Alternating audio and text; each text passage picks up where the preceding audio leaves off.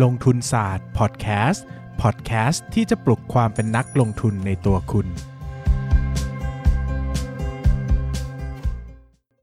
สวัสดีครับ ยินดีต้อนรับเข้าสู่รายการลงทุนศาสตร์พอดแคสต์รายการที่ชวนทุกคนพัฒนาความรู้ด้านการเงินและการลงทุนไปด้วยกัน อย่างที่ทราบกันดีนะครับว่าวันพฤหัสแบบนี้ก็จะเป็นเรื่องอะไรไปไม่ได้นะครับ นอกจากคุยหุ้นกับนายปั้นเงิน สวัสดีครับนะผมปั้นนายปั้นเงินครับ ไม่ต้องรอให้ผมพูดจบเลย วันะนครันี้บ energy น้อยนะครับเพราะว่า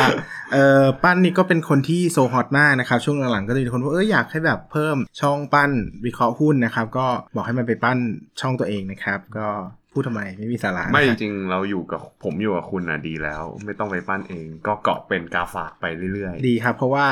หลังๆจะคนพบว่าปั้นจะพูดมากขึ้นเรื่อยๆ แล้วผมจะพูดน้อยลงเพราะว่าผมเหนื่อยมากกับการใช้ชีวิตช่วงนี้นะครับๆครับอะวันนี้มาพูดถึงหุ้นตัวหนึ่งที่เรียกได้ว่าน่าจะเป็นกระแสดังที่สุดในรอบ 5 ปีเลยอะห้าปีเลยผมว่าปีหนึ่งมันน้อยไปเพราะว่าตั้งแต่ผมเข้าตลาดมานะเออเออหุ้นที่ดังมากๆในตอน IPO เนี่ย ก็มี After You เออเท่าแก่น้อยอ่าอันนี้สองตัวเนี่ยผมว่าดังจริงครับ แต่มันก็ไม่ได้เป็นวงกว้าง หมายถึงว่าดังก็คือคนที่ดังก็ดังในหมู่นักลงทุนจะจองกันอ่าแต่ไม่มีเซนส์ว่าคนทั่วไปอยากจองเออเออเพราะว่านี่อาจจะเป็นครั้งแรกด้วยที่เปิดกว้างมากให้ใครก็ได้ใช่ใช่จอง หมายถึงว่าคุณไม่ต้องมีพอร์ตก็ได้ระบบการจองอืมใช่ไหมใช่คือไม่ต้องมีพอร์ตก็ได้คุณก็ได้เป็นใบหุ้นไปนะครับอืมก็เลยกลายเป็นปรากฏการณ์ที่มีคนจองหุ้น IPO มากถึง 5 0 0 0 0 0 คนจำนวนคน ใช่แล้วเปิดออกมาวันแรกบวกไปถึง 60%โอเคนะครับวกก็จากราคา IPO นะใช่ก็อ่าคนได้อั่งเปากันทั่วหน้าทั่วตานะนะครับ อาถามก่อนว่าป้านคิดว่าเป็นหุ้นอะไรครับ ไม่ไม่ต้องถามแล้วอะเราคือไม่รู้ไงเออเขาเขากดเข้ามาดูเขาก็เห็นอยู่แล้วว่าอ่าน่าจะเป็นหุ้น OR OR ครับผมปตท OR จริงๆเราว่าเขาน่าจะตั้งชื่อว่า PTTOR เนอะเออแต่พอเป็นโอเขาเราว่าเขาเราเขาเราคิดว่าเขาไม่อยากติดแบรนด์ว่าเป็นพลังงาน เขาเลยใส่ว่าอืม OR แต่เราไม่ว่าอยากให้ใส่เป็นเครือ PTT เออแต่เราว่า PTOR มันสวยกว่าเนาะเออจริงได้จองไหมๆ จองไป แต่ผมจองไม่ได้แบบ ไม่ไม่ไม่ได้เท่าสิทธิ์ที่คนเขาได้กันนะ คนอื่นเขาได้สี่พันสี่สี่พันห้านะผมจองไปแค่พันเดียว แล้วจองมาเพพันราะเดียวอะไม่คือจองเพราะว่าตอนแรกก็รู้สึกว่า เออ ถ้าจองเยอะมันเงินมันก็จะไปจมไงแล้วกว่าจะได้เงินคืนแล้วก็ไม่รู้ว่าเออมันจะพร้อมเมื่อไหร่แล้วมารอซื้อในตลาดเหมือนกันตอนแรกอ่าคิดว่าเออคงเปิดมาคงคนคงก็ขายกัน แล้วก็ถ้าสมมติคนได้ก็คงได้ไม่เท่าไหร่ ก็เลยคิดว่าเออไม่ต้องจองอะไรเยอะหรอกจองขำๆอยากมีส่วนร่วมแค่นั้นแหละจริงๆ เอาเอาแค่แบบพันหุ้นพอสรุปเปิดมาก็ขายเลย ซึ่งแต่เราว่าราคาขึ้นในส่วนหนึ่งน่าจะเป็นกองทุนด้วยเนาะใช่ใช่เพราะว่า คาดกันว่าด้วยความยังไงก็คงติดเซ็ต50กับเซ็ตอืมเซ็ตฮันเดอยู่แล้วด้วยเนาะความใหญ่ของมันอืมกองทุนก็อาจจะต้องซื้อเตรียมไว้เพราะว่าถ้าไปไล่ราคาทีหลังอาจจะแพงเขาก็อาจจะตัดสินใจไล่แบบซื้อตั้งแต่วันแรกเลยอะไรอย่างใช่เงี้ยนะคเรารับเราเราแบบไล่ไล่ตอนแรกอะเปิดมายี่สิบหกนะแล้วก็ลงไปยี่สิบสองมาอืมแล้วก็ไล่ขึ้นมาเป็ดสามสิบอืมยี่สิบเก้าจุดห้าเอยี่อสิบเก้าจุดห้า30ก็เป็นอ่างเปานะครับสำหรับอืมคนที่คนที่กล้าที่จะครับจองนะครับ เพราะว่า PE ก็ไม่ได้ต่ำเนาะใช่ก็แต่ก็ไม่ไม่รู้ว่าเรียกว่าแพงได้ไหมอาจมอืมแต่ก็เรียกได้ว่าไม่ไม่ไม่ได้ต่ำจนแบร์เบอร์ว่าถูกละกันนะครับ จริง ๆ ข้อมูลตัวเนี้ยมีเยอะมาก อืมเพราะว่าเป็นหุ้นที่ค่อนข้างจะ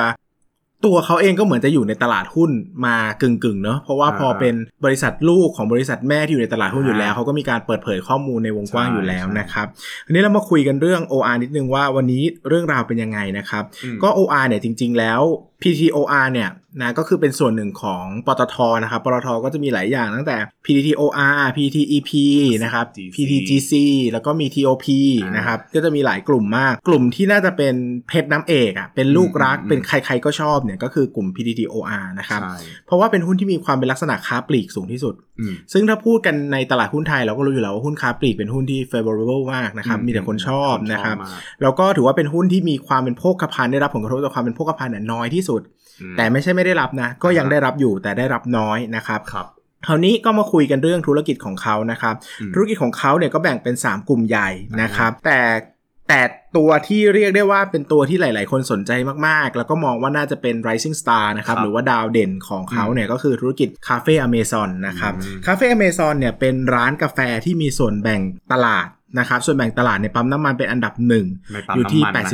84%อ่าเน้นในปั๊มคำว่าน้ำมันในปั๊มน้ำมันในปั๊มน้ำมันเป็นอันดับอ่าหนึ่ง84%นะก็จะไปแข่งกับพวกเอ่ออะไรนะพันไทยปะพันไทยอ่าของหลักๆ PTG นะแต่ถ้านอกปั๊มน้ำมันเนี่ยเป็นอันดับ2นะครับครับอยู่ที่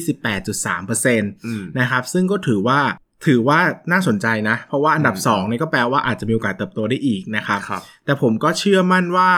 กับอันดับหนึ่งเนี่ยมันคือคนละเซกเมนต์กันใช่เออ มันคือคนละกลุ่มเป้าหมายกันดังนั้นเนี่ยเรียกได้ว่าถึงแม้ว่าจะอยู่ในอุตสาหกรรมเดียวกันแต่กลุ่มเป้าหมายก็ฉีกจากกันมากพอสมควรเนอะใช่บางทีถ้ามองนี้เขาอาจจะเป็นอันดับหนึ่งในตลาดที่เขากำลังทำการตลาดอยู่ก็ได้จริงนะครับ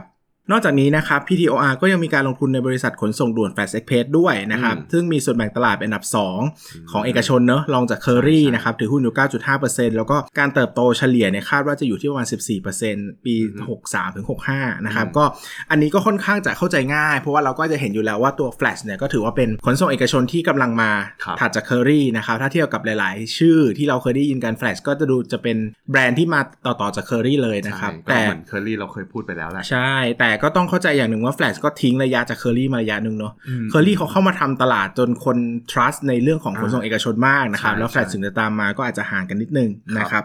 ต่อไปกลุ่มธุรกิจนะครับกลุ่มธุรกิจของ PTOR เนี่ยนะครับก็แบ่งเป็น 3 ส่วนหลักๆนะครับก็จะมีส่วนที่เป็น oil นะครับส่วนที่เป็น non oil แล้วก็ส่วนที่เป็นต่างประเทศนะครับ oil ก็คือธุรกิจที่เกี่ยวข้องกับน้ำมันหลักๆ ก็คือค้าปลีกน้ำมันนั่นเองนะครับส่วนส่วนที่เป็น non oil ก็คือธุรกิจที่ไม่ได้เกี่ยวกับน้ำมันนะครับก็จะเป็นพวกค้าปลีกสินค้าอื่นให้เช่าพื้นที่นะครับอืมกลุ่มที่ 3 ก็เป็นธุรกิจต่างประเทศนะครับอ่าคราวนี้ผมก็จะเคยเล่าไปหลายครั้งแล้วแต่ก็ยังให้จุดโฟกัสเหมือนเดิมนะครับว่าจริงๆแล้วธุรกิจน้ำมันเนี่ยมีรายได้หลักประมาณ 90%ใช่ของรายได้รวมนะครับ อันนี้ต้องขีดเส้นใต้เพราะว่าธุรกิจน้ำมันเนี่ยเป็นธุรกิจที่มีลักษณะเด่นคือรายได้สูง แต่อัตรากำไรต่อ่าำนะครับเพราะว่าจริง ๆ แล้วเนี่ยโดยทั่วไปเนี่ยปั๊มน้ำมันเนี่ยจะมีกำไรจากการขายน้ำมันอยู่ที่ประมาณ1%เท่านั้นนะครับโดยส่วนแบ่งตลาดค้าน้ำมันค้าปลีกน้ำมันเนี่ยเป็นอันดับหนึ่งนะของประเทศไทยมาอย่างยาวนานยาวนานนะครับก็ก็คือปั๊มปตทนั่นเองใช่นะครับใช่ใช่อันดับสองอันดับสองเปลี่ยก็คือเปลี่ยนผู้เล่นเป็น PTG PTG ก่อนนะหครัน้าบนี้น่าจะเป็น BCP ใช่ แต่ก็คราวนี้เราก็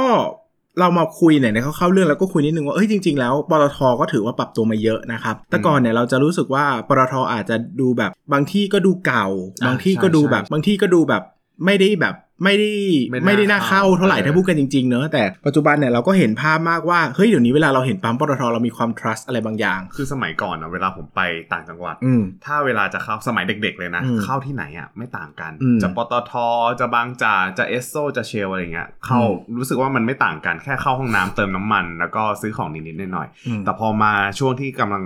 เข้ามหาลัยอะไรเงี้ยเริ่มเห็นแล้วประมาณน่าจะประมาณ 10 ปีที่แล้ว 10 ปีที่แล้วเริ่มเห็นแล้วว่าแบบเออปตทมันพัฒนาแล้วมันรู้สึกว่าเฮ้ยมันน่าเข้า หน้าตามันดึงดูดให้เข้า มันดูสะอาด มันดูแบบมีเซเว่นมันดูมีอ่าอเมซอนเออมีอันกาแฟหนึ่งให้กิน คือสะอาดนะ ผมว่าอันเนี้ยอืมคือภาพลักษณ์เขาดูสะอาด แล้วก็ดูหน้าแบบน่าเข้ามากนะครับใช่สองใช่คือเขามีเซเว่นด้วยมีเซเว่นเออมีอเมซอนก็อันนี้ก็เป็นเรื่องที่ถกเถียงกันมานานว่าตกลงเนี่ยคนเข้า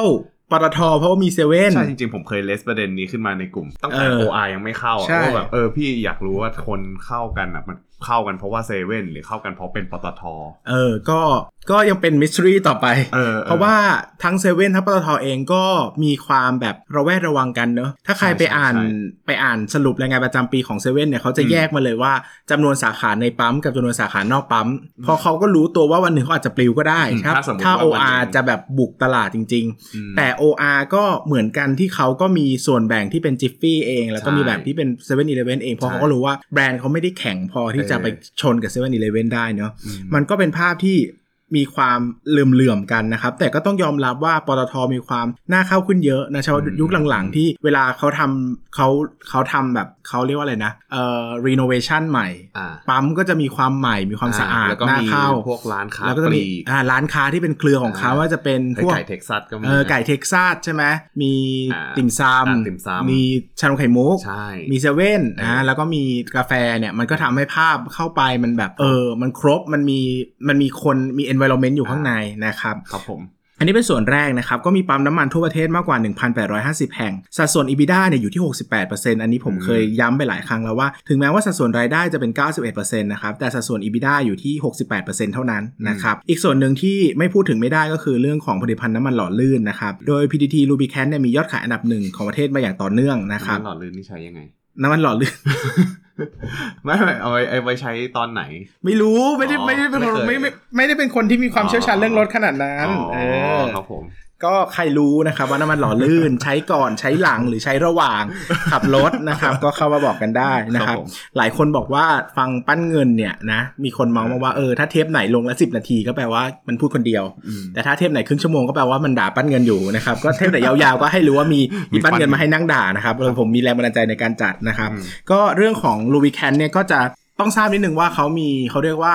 อัตรากำไรสูงกว่าน้ำมันปกติเนอะนะครับอันนี้ก็หลายคนคงจะทราบแต่สัดส่วนรายได้เนี่ยมันไม่ได้สูงเท่าน้ำมันปกติหรอกนะครับอืมก็คนไม่ได้ซื้อน้ำมันหล่อลื่นกันทุกวันนะครับครับผมยกเว้นปั้นนะซื้อติดกระเป๋าไว้นะครับเฮ้ยอืม ไอติดกระเป๋านี่ไม่ใช่น้ำมันหล่อลื่นละอะไรหรอกมันมันมีมันมีผสมผสมกันอยู่อ๋อมันผสมอยู่นะครับต่อไป OR นะครับก็คราวนี้เนี่ยเราจะมาดูสิ่งหนึ่งที่เวลาเราวิเคราะห์หุ้นปั๊มน้ำมันนะครับเราต้องต้องถามว่าปั๊มน้ำมันเนี่ยเป็นโคโค่หรือโดโดนะฮะอืม COCO DODO นี่ก็เป็นเหมือนเป็นศัพท์ที่เอ่อ PTG เป็นผู้บุกเบิกนะครับ COCO ก็คือ company own เอ่อ company own company operate นะครับก็คือเป็นปั๊มของ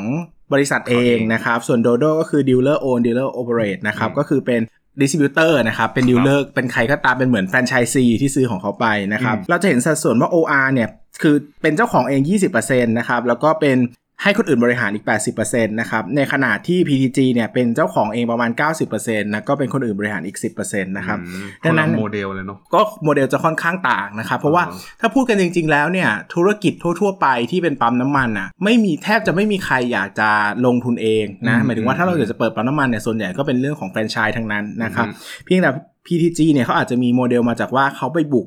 ถนนเส้นรองอ่าพอไปบุกถนนเส้นรองเนี่ยบางทีมันอาจจะไม่มีใครอยากลงทุน เพราะว่ามันอาจจะไม่ได้คึกคักหรืออ่าไม่ได้เห็นแววว่าจะได้จะได้กำไรแน่นอนอะไรเงี้ยเขาก็อาจจะกระโดดไปลงทุนเองก่อนแต่ช่วงช่วงนะครับช่วงหลังๆมาที่เห็น PTG เขาเข้ามาปรับสัดส่วนตรงเนี้ยเขาใช้กลยุทธ์ว่าซื้อปั๊มเก่าอ่าๆ แล้วก็เอามาปรับใหม่หมดเลยก็คือเป็นของเขาเองใช่ออเขาก็จะเน้นซื้อปั๊มเก่ามาใช่ renovate นะครับเพราะว่าปั๊มเก่ามันก็แปลว่ามันก็ต้องมี traffic ระดับหนึ่งนะครับอืมแปลว่ามันก็คง trust แล้วระดับหนึ่งนะครับอือฮึกลุ่มที่2นะครับเราจะพูดถึงก็คือธุรกิจค้าปลีก non oil นะครับก็สัดส่วนรายได้อยู่แค่ประมาณ 4%เท่านั้นนะครับน้อยมากนะครับแต่สัดส่วน EBITDA สูงถึง 25%อย่างที่บอกแล้วว่าธุรกิจกลุ่มนี้เป็นธุรกิจที่มีกำไรขั้นต้นกำไรสุทธิสูงมากนะครับเอ่อมีสาขาอยู่มากกว่า 3,000 สาขาในประเทศไทยนะครับเรือธงของเขาก็จะเป็นคาเฟ่อเมซอนนะครับอ่าจิฟฟี่นะครับแล้วก็นอกจากนั้นก็จะมีพวกชาไข่มุก Pearly Tea นะครับเท็กซัสอ่าฮะชิคเก้นอ่าฮะฮั่วเซ่งฮงติ่มซำนะครับก็เอ่อยานยนต์ฟิตออโต้เลยก็ว่าไปนะครับ ซึ่งมันก็จะมีแบบที่เป็นซื้อแฟรนไชส์เป็น master franchise คืออมถือแฟรนไชส์ที่เดียวในประเทศไทยเลยนะครับ หรือว่าเป็นแฟรนไชส์ปกติก็คือซื้อมาเปิด แต่คนอื่นก็เปิดได้ หรือว่าเป็นเจ้าของแบรนด์เองอย่าง อเมซอนเนี่ยก็เป็นเจ้าของแบรนด์เองอเมซอนก็มีขายแฟรนไชส์ให้คนอื่นไปเปิดนอกใช่ปั๊มด้วยนะครับก็จะเป็นที่เมาท์เมาท์เมาท์กันนะครับ ว่าเป็นแฟรนไชส์ที่รสชาติกาชาปองนิดหน่อยนะครับลุ้นๆนิดนึงสุ่มๆว่าอันนี้ก็อันนี้ก็ไม่ได้ว่านะ แต่มันก็พูดกันตามความเป็นจริงว่า อันเนี้ยก็เป็นกระแสที่ชัดเจนว่าคนไปกินอเมซอนเนี่ยรสชาติมันก็มีเรื่องของความแบบ ไม่ไม่ค่อยสม่ำเสมอแตนดาร์ดนิดนึงนะครับ แต่อันนี้ก็เข้าใจได้ว่ามันต้องแลกเนอะคือเขาโตเร็วมากพอเขาโตเร็วมากการควบคุม standard เนี่ยอาจจะไม่ได้แข็งแรงครับมากเท่ากับแฟรนไชส์ที่เขาค่อยๆโตนะครับ แต่อืมผมเชื่อมั่นว่าผู้บริหารก็รู้ปัญหาแหละนะครับมันก็ค่อนข้างเป็นเรื่องที่ดังว่าคำว่าไม่หวานของอเมซอนแต่ละสาขามีค่าไม่เท่ากันเนอะนะแต่ก็อันนี้ก็แซวน่ารักน่ารักนะครับส่วนใหญ่ก็ไม่ค่อยมีปัญหาหรอกนะยกเว้นว่าเจอแบบแจ็คพอตแตกจริงๆนะครับครับผมธุรกิจส่วนสุดท้ายก็เป็นธุรกิจต่างประเทศนะครับซึ่งอันนี้ก็จะมีทั้งออยและนอนออยเนอะมีตั้งแต่เป็นไปเปิดปั๊มน้ำมันก็มีนะครับปั๊มน้ำมันเนี่ยมีประมาณ 280 แห่ง ส่วนใหญ่ก็อยู่แถวเนี้ยแหละครับลาวกัมพูชาฟิลิปปินส์ครับเมียนมาแล้วก็จะมีพวกคาเฟ่อเมซอนนู่นนี่นั่นนะครับไปเปิดรวมกันแล้วประมาณ200 สาขาครับนะครับก็เป็นการเห็นช่วงหนึ่งที่ไปบุกเบิกไปเปิดอเมซอนที่ญี่ปุ่นนะอืมไปเปิดอืมเมซอนที่กัมพูชาเราก็เห็นภาพว่าเออเขาก็พยายามจะเป็นปั๊มปั๊มเป็นระดับระระดับนานาชาติเขาเรียกว่าอะไรนะไม่ ไม่ได้เป็นเพียงปั๊มน้ำมัน อ่าอ่าก็ทำแบรนด์ร้านกาแฟไปด้วยกัน แล้วก็อ่าฮะพอพูดถึงร้านกาแฟคนก็จะตื่นเต้นหน่อย เพราะว่ามันมีความเป็นเป็นร้านอาหารเป็นค้าปลีกเนาะ มันไม่ได้เป็นอืมอืมเขาเรียกว่ามันไม่ได้เป็นแค่ไอ้โภคภัณฑ์อย่างเดียวนะครับ ก็ถือว่าใช่เป็นจุดเด่นของ OR ที่เชื่อเชื่อกันว่าต่อไปเนี่ยจะเป็นหุ้นอีกตัวหนึ่งที่พูดว่า ถ้าจะพูดถึงหุ้นในกลุ่มที่เป็นเกี่ยวข้องกับน้ำมันตัวนี้จะมีความน่าสนใจเนอะเพราะว่าอืมอืมมีสัดส่วนของความเป็นโภคภัณฑ์น้อย แต่ก็ยังมีอยู่นะ เพราะว่าเขายังต้องมีพวก เขาได้รับผลกระทบจากราคาน้ำมันอยู่แล้วนะครับอ่าเพราะว่าเขาต้องซื้อน้ำมันจากโรงกลั่นใช่นะครับ แล้วก็ตัวค่าการตลาดเนี่ยก็แผ่นผันแปรไปตามราคาน้ำมันอยู่แล้วนะครับ ดังนั้นเนี่ยอือฮึก็ยังได้รับผลอยู่แต่ก็มีวิแววว่าจะได้รับความนิยมในกลุ่มใช่พลังงาน คือตัวเนี้ยะรับผมรู้สึกว่าถ้าเกิดว่าไปมองในฝั่งปริมาณอะอืมถ้าเกิดว่าเรา คำนวณที่รายได้ฝั่งน้ำมันอะมันต้องสังเกตเรื่องค่าการตลาดด้วย โมเดลอืมมันจะเหมือนกับไอ้ PTG เลยที่แบบอืมปีไหนค่าการตลาดขึ้นปีนั้นจะกำไรแบบพุ่งเลย อืมใช่นะครับ ก็มาดูกันที่ฝั่งปริมาณกันบ้าง คือ OR เนี่ยเนื่องจากมันเป็นหุ้น IPO เราก็เลยแบบยังไม่ได้ค่อยมีข้อมูลอะไรมาก ก็จะมีแค่ตามไฟลิ่งที่เขาให้มาเนี่ยแหละครับ ก็ถ้าเกิดว่าพูดกันย้อนหลังเนี่ยปีภาพการเติบโตของ OR นะ รายได้ปี 2560เนี่ยอยู่ที่ 550,000 ล้านบาท ปีโลเลขกลมๆนะครับกำไรอยู่ที่ 12,000 ล้านบาท ปี 2561 รายได้อยู่ที่ 6 0 0 0 0ล้านบาทกำไรอยู่ที่ 9,493 ล้านบาท 2562 รายได้ 590,000 ล้านบาทกำไร 10,000 ล้านบาท จะเห็นเลยว่าไอสัดส่วนรายได้กับกำไรอย่างเงี้ยอย่างรายได้อะครับมันจะอยู่แถวแถวๆ5 0 0 0 0 6 0 0 0ล้านนะครับแต่ว่ากำไรเนี่ยมันจะผันผวน ปี 2561 ที่รายได้สูงกว่าเพื่อนเลยเนี่ย6 0 0 0 0ล้านเนี่ยแต่กำไรเนี่ยน้อยกว่าเพื่อนนะ เพราะว่าตอนนั้นน่าจะเป็นเรื่องของค่าน้ำมันอ่าอ่าใช่ มันก็เลยทำให้กลายเป็นว่า ถ้าปีไหนที่ค่าการตลาดเขาดรอป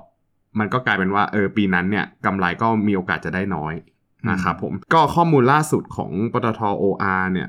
ตัวปีปตท OR ผสมพันธุ์มากเลยเออเออตัว BTOR เนี่ยกำไรสุทธิอยู่ปี 2562 อยู่ที่ 1895 ล้านบาทนะครับ ก็ถ้าตีกลมๆเนี่ย margin น่ะของเขาอะปี 62 อยู่ที่ 1.88 เปอร์เซ็นต์เท่านั้นอืมว่าโคตรน้อยเลยอืมอืม เพราะว่าถูกกำไรกำไรเป็น5 0 0 0 0 6 0 0 0ล้านอย่างเงี้ย แต่ว่า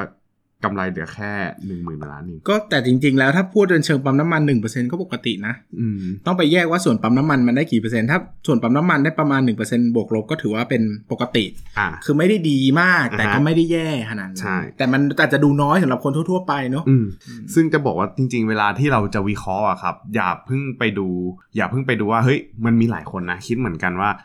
ปตทอะคืออเมซอนอ่า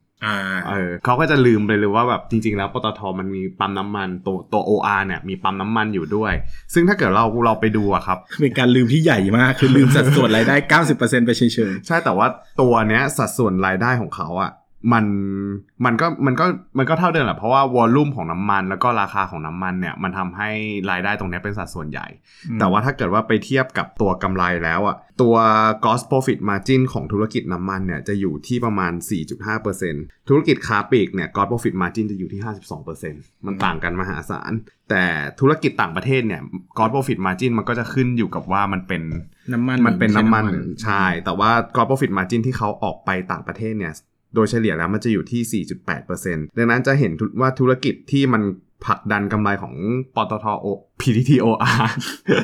ปตท OR อีกแล้วของ OR ได้บ้างเนี่ยมันก็คือตัวค้าปลีกในประเทศอ่าอ่าซึ่งพอเราไปดูภาพคือผมจะบอกว่าตอนเนี้ยมันใกล้จะประกาศงบปีแล้ว ช่วงตอนเนี้ยที่เราอัดเทปกันผมจะไม่พูด ไม่ไม่ค่อยอยากจะเอาข้อมูลของปี 62 มาพูดเท่าไหร่ละเอออยากจะพูดของเป็นเหมาเหมาๆว่าเป็น 9 เดือนของปี 63 ไปเลยละกัน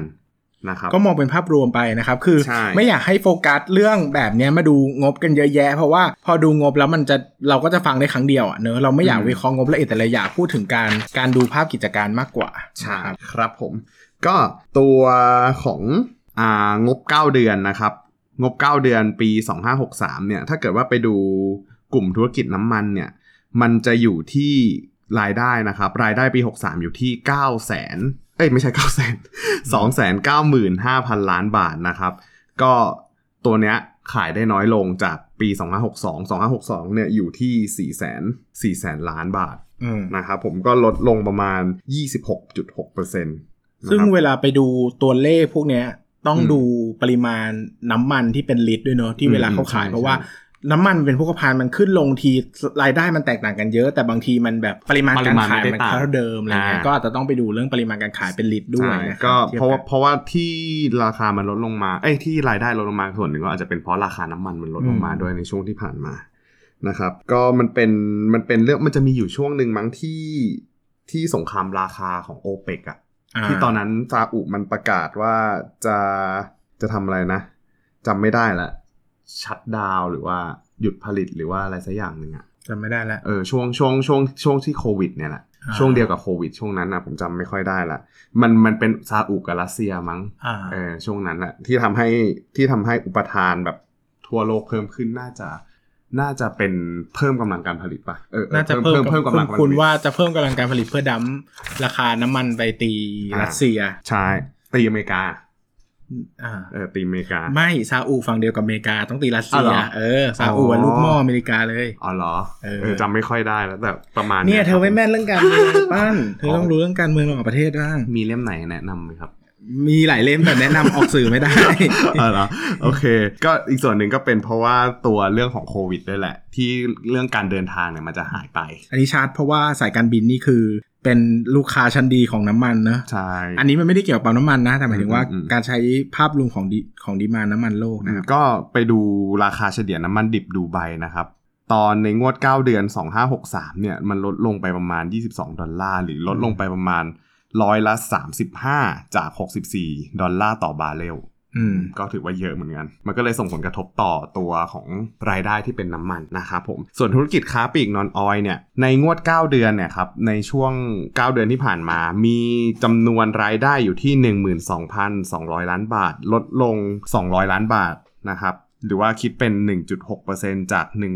12,448 ล้านบาทในตอน 9 เดือน 62 นะครับ รายได้หลักๆอ่าสาเหตุหลักๆ เนี่ยก็จะมาจากการระบาดโควิด ที่พอคนไม่เดินทาง คนก็ไม่เข้าปั๊มน้ำมันกัน แต่ถ้าไปดูรายได้ในส่วนของนอนออยอะอืมแทบไม่ตกเลยนะ เออนี่แต่มันไม่คือตกมันตกมันตกนิดเดียวเออประมาณ1%มันไปตกที่ออย แต่คือนอนออยก็ยังได้อยู่ก็ยังใช่ไปอยู่นะ ก็ แปลกดีแปลกดีว่าเออคนไม่เข้าปั๊มน้ำมันแต่คนก็ยังก็ยังซื้อของอื่นๆในปั๊มน้ำมันอยู่นะคใช่รับเพราะว่าจริงๆ ตอนนั้นห้างอาจจะไม่เปิดหรือเปล่า คนก็เลยไม่มีที่ไปไปปั๊มน้ำมันก็ได้เออไปเดินเล่น ไปปั๊มน้ำมันอย่างเงี้ย เออ ก็หลังจากที่ตอนพฤษภาหกสามพอรัฐเขาเริ่มผ่อนปลนนโยบายอะไรอย่างเงี้ย มันก็มีการดีดขึ้นมาของกำอ่ารายได้เหมือนกันในช่วงในช่วงสามเดือนหลังจากนั้นอืม นะครับผมก็ ในงวดสามเดือนของอ่าไตรมาสสามเนี่ยในงวดไตรไตรมาสสามเนี่ยตัวรายได้จากนอนออยเนี่ยทำได้ 1,641 ล้านบาทเพิ่มขึ้น 200 ล้านบาทจากปีก่อนหน้า ก็อืมเนี่ยแหละมันมันน่าจะเป็นส่วนหนึ่งก็คนเก็บกดกัน แล้วช่วงนั้นคนก็หันกลับมาเที่ยวด้วยปะอ่าก็อาจจะมีเรื่องของการขยายสาขาเพิ่มด้วยไหมใช่ใช่นู่นนี่นั่นใช่มีเรื่องของ Delivery ด้วยหรือเปล่าอะไรอย่างเงี้ยแล้วก็กำลังจะพูดต่อว่าตอนตอนปีหกสามเนี่ยรู้สึกว่า ทั้งหมดสาขาทั้งหมดของ Amazon ในประเทศไทยอะจะเป็นประมาณ 3,168 แห่ง ก็คือเพิ่มจาก2 2,758 แห่งในปี 62 โตดีดี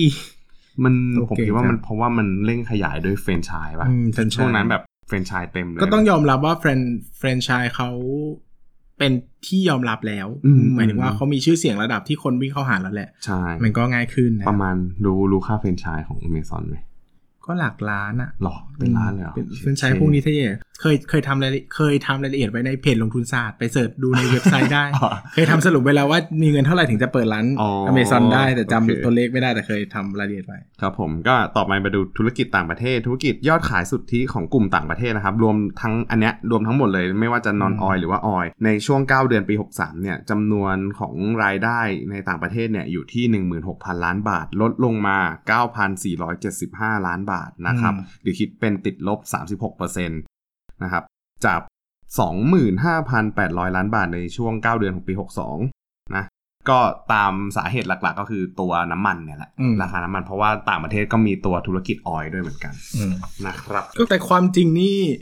ไม่ค่อยบายไอเดียในการแบ่งธุรกิจเป็นสามนะความจริงน่าเออแบ่งเป็นออยกับนอนอใช่อยแล้วแค่ก็แค่สองอันออยแล้วก็ไปแยแบ่งว่าในประเทศนอกเออประเทศนอนออยในประเทศนอกประเทศนะใช่มันจะทำให้แบบต่างประเทศมันก็ดูแบบวิเคราะห์ยากขึ้นเพราะว่ามันผสมกันอะหรือหรือเป็นเพราะว่าเขาขี้เกียจแยกไม่ไม่ไม่น่าจะไม่ใช่เขาขี้หรอกเกียจแยกหรอกแต่มันก็คงแบบเป็นวิธีการคิดของเขาอะไรอย่างเงี้ยมั้งอืมนั่นแหละ มันอาจจะทำให้แยกออกมาแล้วเห็นตัวเลขเติบโตชัดเจนในส่วนที่เป็นต่างประเทศก็ได้นะ เพราะว่าผมคิดว่าช่วงที่เขาเข้า IPO มาเนี่ย เขาน่าจะไปเน้นโตที่ต่างประเทศ อืมเพราะว่าในประเทศเนี่ย สาขาค่อนข้างเยอะซึ่งแล้วมันว่า Amazon ก็โตใน CLMV ได้อยู่นะโอ้ยดีเรื่อง branding เลยนะอะไรอย่างเงี้ยมันก็มีความแบรนด์ไทยมันก็มีความแข็งแกร่งแล้วในภูมิภาคนี้อะอืมใช่ แล้วก็ตัวอัตรากำไรขั้นต้นนะครับ ถ้าเป็นถ้ามองที่กำไรขั้นต้นของบริษัททั้งหมดเนี่ย ในงวด 9 เดือนเนี่ยจะอยู่ที่ 7.5 ล้านบาทนะก็ก่อนหน้านี้เนี่ยตัวของกำไรขั้นต้นนะครับ มันเคยอยู่ที่เท่าไหร่วะ มันเคยอยู่ที่ที่ที่ที่ที่ที่ที่ไม่ได้ทำมาเราจะพูดทำไมวะ อะ ก็เอาไปเอาไปดูธุรกิจน้ำมันดีกว่า ธุรกิจน้ำมันก็คือกำไรขั้นต้นในงวดไม่เก้าข้ามเดือนทิ้งอย่างนี้เลยเหรอ เออ ผมปล่อยมันไป นี่คือจำไม่ได้ว่าของเก่ามันอยู่ที่เท่าไหร่ ใครไม่พอใจเม้นด่านายปั้นเงินได้เลยนะครับครับแต่ผมแต่อย่าด่าผมนะครับ ผมใจบาง ก็ของ ธุรกิจน้ำมันเนี่ยกำไรขั้นต้นในงวด 9 เดือนเนี่ยมีจำนวน 17,000 ล้านบาทลดลงจาก 18,800 ล้านบาทในปี 62 นะครับ สัดส่วนหลักๆก็มาจากเนี่ยแหละ การลดลงในจำนวนของการขายน้ำมัน แล้วก็การลดลงของกำไรเฉลี่ยกำไรขั้นต้นต่อลิตร เพราะว่าไอตัวราคาน้ำมันมันดรอปไปเยอะอืมนะครับ ก็ gross profit margin ของธุรกิจน้ำมันปี 63 เนี่ยอยู่ที่ 5.9%ส่วนธุรกิจค้าปลีกเนี่ย gross profit margin อยู่ที่ 52%นะครับมันจะอยู่แถวๆนี้แหละ มันก็ก่อนก่อนหน้านี้ประมาณช่วงปี 62 จะอยู่ที่ประมาณ 51%ก็ไม่ต่างกันมาก เป็นผลมาจากการเปิดคาเฟ่เบซอนกับไก่ไก่ทอด Texas เพิ่ม ซึ่งไก่ทอด Texas เป็นไก่ทอดที่ดีมากจริงเหรอ เพราะว่ามีบุฟเฟ่ Coke Zero ให้กิน ร้านอะไรก็ตามมันกดอะไรใช่มันกดได้เท่าไหร่ร้านอะไรก็ตามที่มีบุฟเฟ่ Coke Zero หรือว่าแบบ Pepsi Max ผมก็จะอวยยศว่าเป็นร้านอาหารยอดเยี่ยมแห่งชาติ ไม่ว่าจะเป็นแมคโดนัลล์ครับเอ้ยแมคโดนัลล์บางบางทีมีเหรอเติมไม่ได้ ต้อง KFC บางสาขาอืมไก่ทอด Texas อืมโชคดีติ่มซำพวกนี้ผมถืออะว่าต้องโชคดีมีโชคดีมีแล้ว ต้องเป็นการอวยยศว่าเป็นร้านยอดเยี่ยมแห่งชาตินะครับ เพราะว่าผมชอบกิน Coke Zero ผมไปนั่งกิน เคยไปนั่งโชคดีติ่มซำตั้งแต่เที่ยงคืนถึงตีสามอะฮะ แบบเบื่อ อยู่ห้องแล้วเบื่อกลางคืนไม่มีอะไรทำก็เลยไปนั่งกินติ่มซำแล้วก็นั่งกินโคกซิโร่ไปเรื่อยๆนะครัเอาบมันเปิด 24 ชั่วโมงใช่ ยุคนั้นที่ที่เขายังไม่สั่งปิดอะนะครับ ก็สรุปแล้วปตท OR ในปี 2562 เนี่ย มีกำไร 2562 นะกำไรอยู่ที่ 1895 ล้านบาทนะครับ แต่ว่าก็ต้องมาเช็คดูว่าปีเนี้ยไม่ไม่รู้งบจะออกช่วงไหนเหมือนกัน มันจะงโตบอะออกไปครั้งวันที่สิบแล้วครั้งหนึ่งนะ งบ OR เหรอ ใช่ ออกก่อนเทรดหนึ่งวัน อ๋อ งบปีอะนะ เดี๋ยวดูก่อน ยังยังยังไม่ได้ดูเลย เพราะว่าเนี่ยที่ที่ทำข้อมูลมาก็คือดูจาก9เดือนเป็นหลัก แต่ออกไปแต่แล้ว่าวแต่ว่าอันนั้นอันนั้นงบงบปีน่าจะยังไม่ได้ตรวจสอบปะคิดว่า หรือว่าตรวจสอบเสร็จแล้ววะเอออยากรู้ เดี๋ยวขอเช็คแป๊บหนึ่งนะครับ ระหว่างนี้ก็ฟังผมบ่นไปก่อนนะครับ ถ้าไปดูที่ 9 เดือนของปี 63 เนี่ยกำไรสุทธิของ OR เนี่ยจะลดลงประมาณ 34% ไม่ใช่ใช่ไหมเก้าเดือนอ๋อเก้าเดือนใช่ป่ะอืมเออแค่แค่โชว์ให้ดู ก็9เดือนเนี่ยกำไรสุทธิลดลงไป 34%อยู่ที่ตอนตอน 9 เดือน 63นะครับอยู่ที่ 5,900 ล้านบาทนะครับ มันก็ลดลงมาค่อนข้างเยอะเหมือนกันอืมถ้าเทียบกับปีก่อนหน้า ซึ่งเขาก็หวังกันว่าปีเนี้ยพอปี 64อะมันน่าจะมีการฟื้นตัว แล้วปี 65 ก็น่าจะฟื้นตัวมากขึ้นจากการขยายของธุรกิจพวกอ่า Amazon Texas หรือว่าจะเป็นแบรนด์อื่นๆ ก็ตามอืมซึ่งกลยุทธ์ของ OR ผมคิดว่าน่าจะเป็นการขยายพวกแบรนด์มากกว่า เพราะว่าเขามีพื้นที่เขามี networking ของเขาอยู่แล้วมีสาขาอยู่แล้ว ที่เดี๋ยวแค่หาแบรนด์มาใส่มาเติม หรือว่าจะพัฒนาแบรนด์เองก็ไม่รู้เหมือนกันก็ต้องติดตาม ซื้อ After You ไหมเอามาไม่เปิดขายหรอกให้ฟังมินก็เคยจะซื้อ after you ยังไม่ขายเลย เออเออใช่ใช่ใช่ใช่คุณเมย์ครับ ผมรักคุณนะ คุณทำอาหารอร่อยมาก ผมติดตามไอจีคุณอยู่แต่คุณคงไม่ได้ฟัง ผมเป็นอ่า FC ของคุณแต่คุณแต่งงานแล้วอะตกใจเลย อะไม่ต่อมามาดูที่ไม่มีสาระมาดูที่ฐานะการเงินดีกว่าฐานะการเออเงินเออนอกเรื่องหน่อย มีคนด่าว่าเราไม่มีสาระหึ ซึ่งก็เป็นเรื่องจริง ที่มาจัดเนี่ยคือเอาสาระมาบังหน้า พูดทำเหมือนสาระแต่จริงๆก็คือจัดเล่นจัดคุยกัน คือถ้าจะหวังสาระไปอ่านใน56ขีดหนึ่งอะไรอย่างงี้น่าจะได้เยอะกเอว่าอเพราะจริงๆเราเราเอาเอาเอา56ขีดหนึ่งอะมาเล่าให้ฟังเออถ้าใครอยากได้สาระคุยเนี่คุยกันต่อให้ไปฟังอัปเดตครับจะมีสาระเต็มเออๆจะไม่มีอันนั้นนอกเรื่องเลยใช่แต่อันเนี้ยคือ เรามานั่งคุยเล่นกันอืมแก้เบื่อนะครับอืมเอออยากสำหรับคนที่ด่าก็ทราบครับ ไม่ใช่ไม่ทราบรู้ตัวตลอดว่าคนไม่มีสาระนะฮะก็น้อมรับคำด่าไว้ด้วยความดีๆดีนะครับ จริงๆเพจอื่นก่อนก่อน OR เข้าตลาดเขาก็มีทำข้อมูลตรงนี้กันเต็มเลยนะ แต่เออแค่เออเราเราอยากหยิบมาพูดว่าพูดพูด เพราะว่าอยากเห็นว่ามันเป็นช่วงที่ผ่านมามันเข้า IPO แล้วไงอยากจะเอามาเราเป็นคุฟีลลิ่งสรุปอยากพูดก็พูด ไม่อยากพูดก็ไม่พูดใช่ตราบใดที่เขายังไม่จ้างเรานะใครอยากจ้างก็จ้างนะครับผมพูดได้เสมอ พูดอะไรก็ได้จะอวยยศฉีดยาทำได้หมดอ่าครับสรุปฐานะการเงินกันดีกว่า ของ asset ส่วนใหญ่ของปตท PTTOR เนี่ยปตท OR ตลอดโอ้ย PTTOR เนี่ยจะเป็นพวกปั๊มน้ำมันอืมเพราะว่าเพราะว่าของเขาเนี่ยอ่า ระบบของปั๊มน้ำมันที่เป็นโคโค่เนี่ย มันจะค่อนข้างสำคัญ อิชิเบนย่าไม่ใช่โคโค่คือ Company Own Company Operate นะครับเออจำนวน 49,000เอ้ย49,000 กว่าล้านบาทเนี่ย คิดเป็นประมาณ 27%ของสินทรัพย์รวมอืมลองลงมาเป็นเงินสดนะ ก็เงินสดเนี่ยเยอะ อันนี้อันนี้น่าจะยังไม่รวมตอน IPO เพราะมันเป็น 9 เดือน อืมอืมก็คิดว่าพอมันเงินสดเยอะก็น่าจะสามารถเอาไปใช้พัฒนาหรือว่าเอาไปซื้อ ซื้อแบรนด์ซื้ออะไรอย่างนี้ได้แหละนะครับ ก็ สัดเงินสดเนี่ยคิดเป็นสัดส่วนประมาณ 15%หรือว่าจำนวน 23,000 ล้านบาท แล้วต่อมาก็เป็นพวกสินค้าคงเหลือก็คือน้ำมันในสต็อกอืมอ่าถ้าสมมติเราไปเปิดโน้ตดูเนี่ยในไอ้น้ำมันสินค้าคงเหลือตรงเนี้ยมันจะมีการรับรู้เลยนะว่าแบบเฮ้ยมันขาดทุนสต็อกไปเท่าไหร่หรืออะไรอย่างเงี้ยอืมซึ่งไอ้ตัวขาดทุนสต็อกอะเขาก็จะเอาไปรับรู้เป็นตัวต้นทุนขายอืมอืมก็ลองไปเปิดโน้ตก็ต้องดูได้ระวังเนอะเพราะว่าเวลาปั๊มน้ำมันเนี่ยเขาจะต้องมีการสต็อกน้ำมันไว้สำหรับอืมขายประมาณ 7 วันนะอืมคือเขาไม่ได้แบบว่าเอาจากโรงกลันมาแล้วขายเลยอืมขายราคา มันจะมีแหลกไทม์ประมาณ 7 วัน ซึ่งไอ้7วันที่เขาสต็อกไว้อยู่ตามรถตามอ่าสถานที่เก็บเนี่ย มันจะกลายไปเป็นกำไรขาดทุน ใช่ถ้าสินค้าถ้ามันมีหลักการอืมเปลี่ยนแปลถ้างมันขมีองการราคาเปลี่ยนน้ำมันแปลงโลกดังนั้นส่วนใหญ่เวลาเจอราคาน้ำมันตกหุ้นน้ำมันมาตกทุกตัว เพราะว่าไม่ว่าจะได้ประโยชน์หรือเสียประโยชน์อะแต่มันอืมจะต้องเกิด เอ่อ inventory loss ใช่ก่อนเป็นอันดับแรก ดังนั้นเราจะงงว่าโอ้ยทำไมตัวนี้น่าจะได้ประโยชน์จากราคาน้ำมันตกแต่ราคาตกหุ้นหุ้นตกไปด้วยก็บอกว่าอืมเขาคิดว่าจะโดน inventory loss ก่อนนะครับครับผมก็เป็นพื้นฐานการอะวิเคราะห์ แล้วก็จะมีพวกสินทรัพย์ไม่มีตัวตนด้วยเวลาเขาไปซื้อแบรนด์ตัวอื่นมามันมีค่าความนิยมอะไรอย่างนี้อืมนะครับบุ๊กอยู่ตรงนี้ก็ตัดจำหน่ายไปเรื่อยๆ ส่วนหนี้สินหรือ liability เนี่ยเงินกู้ยืมระยะยาวส่วนใหญ่เนี่ยธุรกิจช่วงที่ผ่านมาปตทกู้ยืมไปเพื่อ ขยายธุรกิจต่างประเทศเนี่ยสูงถึงประมาณ 42,000 ล้านบาท คิดเป็น 40%ของหนี้สินรวม คืออันเนี้ยมันกู้เพื่อขยายอืมทั้งต่างประเทศแล้วก็ในประเทศ แต่เท่าเท่าที่เห็นคือหลักๆ สัดส่วนใหญ่จะมาจากในต่างประเทศเป็นหลักอืมจริงๆ ต่างประเทศลงทุนเยอะกว่าในไทยเนาะ อืมอืมครับผมต่างประเทศมันคงขายแฟรนไชส์ยากนะครับอืมมันก็คงต้องไปเองเป็นหลักเนาะใช่ครับ ก็อีกตัวหนึ่งก็คือ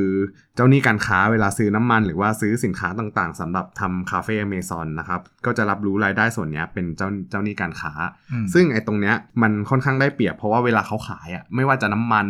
น้ำมันที่เป็นค้าปลีกนะอืมอ่า หรือคนเข้ามาเติมน้ำมันก็จ่ายเป็นเงินสดหรือมบัตรเครดิตอะก็จะรับรู้เป็นเงินสดอืมแล้วก็ตัวของ Amazon Amazon นี่ส่วนใหญ่ก็ เงินสดหมดเลยอืมนะครับ แต่ว่าเวลาเขาเขาซื้อเนี่ยเขาซื้อเป็นเจ้าหนี้การค้าก็เลยจะค่อนข้างได้เปรียบ ก็เป็นลักษณะเบสิกของธุรกิจค้าปลีกครับที่รับเงินสดจ่ายเงินเชื่อเนาะก็จะเป็นครับจุดเด่น ใช่ ก็มีหนี้สินอีกส่วนหนึ่งที่น่าสนใจก็คือพวกเงินมัดจำถังแก๊สถังแก๊สตรงนี้ก็เหมือนกับว่าถังก๊าซสิไม่ใช่ถังแก๊สถังแก๊สหรือการ์ดก็ได้ได้ทั้งคู่เอออ๋อเหรออืมถังก๊าซก็จะเป็นพวกคนที่เขาทำเป็นโดโดอะโดโด เอาเอาถังเอาระบบเอาโดโดถังโดโดก๊าซริโอปรู้จักไหมชารู้จักไหมอะรโดโดโดโดริโอเฮ้ยโปเกมอนโปไงเกมอนโถคุณไม่มีใจรักโปเกมอนเลยอะโอ้ขอโทษครับ ส่วน DE ratio ของ OR เนี่ยก่อนเข้าตลาดอยู่ที่ 2.57 เท่า ก็พอเข้าตลาดมาแล้วส่วนของทุนเพิ่มขึ้น ส่วนของหนี้สินจากการเอาเงินไปชำระก็จะน้อยลงอืมในอนาคตก็จะมีรูมสำหรับการเติบโตได้ในอนาคตเหมือนกันอืมนะครับ กระแสเงินสด 9 เดือนปี 63 ของ OR เป็นแพทเทิร์นแบบบวกลบอืมๆตัวบวกเนี่ยก็ที่พูดไปเมื่อกี้กำไรจะมีคุณภาพ เพราะว่าเวลาค้าปลีกเนี่ยเขารับเป็นเงินสดซะเป็นส่วนใหญ่อืมนะครับแล้วก็จ่ายเนี่ยจ่ายเป็นเจ้าหนี้การค้าอืมมันก็เลยทำให้กำไรเนี่ยมันรับรู้มาเป็นเงินสดอืมนะครับตัวที่กิจกรรมการใช้เงินแบบเป็นลบนะครับที่เป็นลบเนี่ย การลงทุนมันจะเป็นการลงทุนเปิดสาขาต่างประเทศ เปิดสาขาในประเทศ ลงทุนซื้อแบรนด์ลงทุนมีมีลงทุนซื้อแบรนด์ไอ Texas Chicken แล้วก็ซื้อลงทุนศาสตร์ไหมครับ ขายนะครับ ราคาไม่แพงโอ้ครับ เอาไปทำอะไรก่อน เอาไปเอาไปซื้อไปทิ้งก็ได้ครับ ซื้อไปทำลายทิ้งก็ได้ครับ อันนี้ผมไม่ว่านะครับผมขายนะซื้อไปทำไมทิ้งผมผมซื้อนะครับขายเท่าไหร่ครับห้าร้อยล้านซื้อสิเอาไปทำลายทิ้งกูจะไปทำลายที่ไหนก็ทำลายทิ้งไปเลยกูขายแล้วกูจะแบบ จะไปไปตายแล้วใครใครมีเงิน500ล้านมาซื้อเขาไปหน่อยครับเขาพูดแล้วนะผคมรับแถมร่างกายตัวเองด้วยโอ้โหเปลืองจัง ก็ตัวสุดท้ายกิจกรรมจากการจัดจัดหาเงินอ่าช่วง 9 เดือนปีช่วง63 ช่วง 9 เดือน ช่วง 9 เดือนปี 63 เนี่ยจ่ายเงินปันผลก่อนเข้าตลาดอ่าอ่าใช่ ประมาณนี้ แต่ว่าถ้าเป็นปีปีหน้าเออปีปี 64 ก็น่าจะเป็นบวกเพราะว่าเป็นได้รับเงินจากการ IPO ครับนะครับ ประมาณนี้สำหปรับระมาณนี้ฝั่งปริมาณ OR ข้อมูลเตรียมมาคือไม่รู้เลยว่าจะอ่านตรงไหนก่อน อันนี้ผมเสริมคือเรื่อง OR เนี่ยผมคงไม่ได้มีเมนชั่นอะไรเยอะ เพราะว่าภาพเนี่ยผมเคยพูดไปหลายรอบแล้วในเคยจัด OR ความคิดเห็นเรื่อง OR ไปเลยเทปหนึ่งดังนั้นเนี่ยอ่าใครอยากฟังไปย้อนฟังได้นะคครัรับบแต่สิ่งที่ผมอยากจะบอกก็คือว่า หลายคนตั้งแง่กับการที่ OR เนี่ยออกมาค่อนข้างจะทำการตลาดเยอะกับการระดมทุน IPO ซึ่งผมบอกว่าเฮ้ยเราควรจะมองในแง่ความเป็นจริงว่านี่คือกลไกของตลาดทุนอืมตลาดทุนที่แท้จริงคือการระดมทุนจากประชาชนทั่วไปอ่าเพื่อมาลงทุนแล้วก็เสริมสร้างความแข็งแรงให้กับธุรกิจเนอะครับผมชอบการที่ OR Active กับประชาชนทั่วไปมาก ๆ แล้วผมอืมคิดว่า ทางที่ดีตลาดหุ้นทั่วไปควรจะเป็นแบบนี้ คืออมควรจะให้ให้ให้สิทธิ์ให้สิทธิ์แล้วก็ให้การกระจายหุ้นเนี่ยไปทั่วถึงถึงคนทั่ว ๆ ไป เพราะว่าครับมันจะได้เป็นการระดมทุนในตลาดหุ้นจริง ๆ มันจะไม่ได้เป็การระดมที่แท้จริงเออมันจะได้เป็นสำหรับคนที่เขาอยากลงทุนคือหมายถึงว่ามันจะไม่ได้กระจุกตัวอยู่กับคนที่ซื้อมาแล้วก็ขายขายเทรดเทรดอย่างเงี้ยนะอืมอืมมันจะได้ไปพูดถึงความเป็นเนเจอร์หรือเป็นความจริงแท้ของตลาดหุ้นอืมที่เขาต้องการระดมทุนจากประชาชนทั่วไปที่ต้องการลงทุนในธุรกิจจริงอืมๆซึ่งโอเค ผมรู้ว่าบางคนก็ซื้อแค่เก็งกำไรซื้ออะไรอย่างเงี้ยแต่มันก็มีบางคนที่เขาอยากลงทุนจริง ๆ แล้วผมคิดว่าถ้าเราสามารถทำให้ตลาดหุ้นเป็นที่นิยมในวงกว้างได้ที่แบบ OR ทอะำหรือ Curly Express ทำคืออ่าทุกคนสามารถพูดได้ว่าเฮ้ยตัวนี้กำลังจะเข้าตลาดนะสนใจไหมเปิดให้จองได้แบบง่ายๆทั่วครับถึงอย่างเงี้ยแล้วก็มีการจัดสรรจัดสรรที่เป็นธรรมที่ดีผมว่ามันจะทำให้ตลาดหุ้นเติบโตเนอะเพราะว่าคนก็จะเข้าใจกลไกของมันมากขึ้น แล้วก็บางคนเขาอยากลงทุนระยะยาวจริง ๆ นะใช่จริง ๆ ถ้าสมมุติว่าหลาย ๆ บริษัทที่เข้าเข้า IPO มาสามารถทำระบบแบบ OR ได้ ผมว่ามันก็จะเหมาะสมกับการเป็นชื่อบริษัทมหาชนอืมมันจะเป็นมหาชนจริงๆมันมันจะไม่ได้มันจะไม่ได้แค่จัดสรรอยู่แค่บางคนเนอะอืมอืมโดยเฉพาะโอเค ผมเข้าใจว่าธุรกิจเล็ก ๆ บางอย่างอาจจะทำยาก แต่อืมนี่ถ้าเป็นธุรกิจใหญ่ๆ ระดมทุนเป็นหลักหมื่นล้านเนี่ยผมว่าการกระทำแบบเนี้ยมันมันให้เกียรติความเป็นตลาดหุ้นให้เกียรติความเป็นมหาชน แล้วก็ให้เกียรติประชาชนทั่วไปดี ซึ่งผมไม่ได้มองว่าเป็นแง่ลบเลยนะ ผมชอบมากที่เขาเขาทำให้ตลาดหุ้นมันแมสอะให้คนเข้าใจว่าการลงทุนมันสำคัญเนาะอืมอืมอันนี้ผมก็ว่าเป็นมุมน่ารักของเขา ซึ่งใครจะตีความว่าเป็นการหลอกมุ่งหลอกเมาผมไม่เห็นอย่างนั้นนะเพราะคนมันก็ต้องต้องศึกษาการลงทุนด้วยตัวเองก่อนลงทุนอยู่แล้วสำหรับเนอะคนที่เขาไม่เคยลงทุนมาเขาเห็นวันแรกเปิดเข้ามา 60%มันทำให้คนเขารู้ว่าเฮ้ยความจริงแล้วว่าผลตอบแทนอะจากการลงทุนอะมันสามารถเข้ามาแล้วหาผลตอบแทนได้เยอะแต่ในขณะเดียวกันก็อย่าเพิ่งไปมองฝั่งบวกอย่างเดียวอืมสำหรับคนที่ไม่เคยลงทุนในตลาดหุ้นเลย ก็อยากให้มองด้วยว่าที่เป็นบวกวันแรกอะเพราะว่ามันเป็นเรื่องของ กลไกแล้วก็ Demand demand supply supply อืมอย่างนี้เป็นเป็นหลักมากกว่าก็แต่ว่าในวันที่คุณลงทุนไปเรื่อยๆ คุณจะเห็นว่าราคามันมีความผันผวนแล้วมันก็มีความเสี่ยงอยู่เหมือนกัน ก็จะบอกตลอดว่า เอ้ยหน้าที่การทำให้ตลาดหุ้นแมสก็เป็นเรื่องของ regulator แล้วก็อืมบริษัทในตลาดหุ้นที่ต้องทำเนอะแล้วก็หน้าที่ที่จะทำให้คนเข้าใจตลาดหุ้นก็เป็นเรื่องของ regulator แล้วก็เรื่องของอ่า influencer ต่างๆรวมไปถึงตัวนักลงทุนเองด้วยนะซึ่งผมคิดว่าถ้าเราทำแบบนี้ได้อะความแข็งแรงหรือว่าการวางแผนการเงินมันจะแมสมากขึ้นนะคนจะใช่วางแผนเกษียณได้ง่ายขึ้นอะไรมากขึ้น มันอยู่ใกล้ตัวนะมันก็เหมือนอืม OR สมมติเราบอกว่าเฮ้ยซื้อลงทุนในหุ้นแบบ OR คนเข้าใจง่ายมันก็ดีอะต่อไปอืมเราคุยกับใครมันก็เป็นภาษาเดียวกันเนอะครับอันนี้ก็เสนอมุมมองอีกอันนึงเพราะว่าหลายคนก็จะมองเป็นแง่ลบผมก็จะบอกว่าเฮ้ยจริง ๆ มันก็มันก็อาจจะเป็นควรจะเป็นอย่างนี้หรือเปล่านะนะครับอะครับปั้นมีอะไรจะฝากไหมกับหุ้นตัวนี้ ก็ไม่มีแล้วแหละพี่ฝากไปหมดแล้วอืมแต่แต่จริงๆ พวกข้อมูลอะไรพวกเนี้ยผมว่าช่วงที่ผ่านมา OR เนี่ยค่อนข้างเฟ้อจนผม มันโอเวอร์โหลดมาโอเวอร์โหลด overload กับ OR มาก จนแบบก็คือออืมแบบอ่านมาเพจไหนก็จะเขียนมุมนี้มุมนี้มุมนี้คือเราอ่านจนเกือบครบทุกมุมแล้ว แต่ว่าถ้าสมมติใครที่ยังไม่เคยอ่านก็ลองกลับไปตามอ่านย้อนหลังได้คือมันไม่ใช่แค่เพจการเงินไม่ใช่แค่เพจการลงทุนทุกเพจเลยนะอืมมันมีพวกเพจบางบางเพจแบบไลฟ์สไตล์ครับอินฟลูเอนเซอร์ CUQ boy อะไรอย่างเงี้ย CUQ boy ไม่มีไม่มีเหรอเออไม่มีเสาใหญ่อะไรอย่างเงี้ยไม่มีเพจเสาใหญ่อะก็ประมาณเนี้ยครับก็ถ้าสมมติสนใจผมว่าลองติดตามหาข้อมูลเชิงลึกอ่าได้จาก ก่อนหน้านี้ก็ได้นะครับเพราะว่าที่เราหยิบมาก็เราเป็นการสรุปคร่าวๆให้ฟังอีกรอบหนึงซึ่งคนฟังช่องนี้ส่วนใหญ่ก็มีความรู้พื้นฐานระดับหนึ่งแหละนะครับอืมก็จะลงทุนอะไรก็ดูดูดูให้ดีๆเนาะนะครับก็อย่างที่บอกว่าขึ้นไป 60%แล้วในอีกแง่หนึ่งก็หมายถึงว่า PE ก็ขึ้นไป 60%เหมือนกันใช่นะครับก็มีความเสี่ยงในเชิงราคามากขึ้นอืมนะครับแต่ถ้าใครถือไว้ก็ตัดสินใจลองดูก็นะลองครับคิดประเมินมูลค่าเอาว่า PE ที่เหมาะสม หรือว่ามูลค่าที่เหมาะสมของ OR เนี่ยมันควรจะอยู่ที่เท่าไหร่นะครับลองหาตัวเปรียบเทียบหรือว่าลองเปรียบเทียบกับอ่า กำไรในอนาคตอะไรอย่างนี้ก็แล้วแต่ครับลองเปรียบเทียบกันดูนะคครัรับบสำหรับวันนี้ก็ขอบคุณทุกคนมากครับ แล้วก็หวังว่าจะได้ไอเดียใหม่ๆในการลงทุนกันคขรัอบบคุณครับ สวัสดีครับ อย่าลืมกดติดตามลงทุนศาสตร์ในช่องทางพอดแคสต์เพลเยอร์ที่คุณใช้ แล้วกลับมาปลุกความเป็นนักลงทุนกันใหม่ในลงทุนศาสตร์พอดแคสต์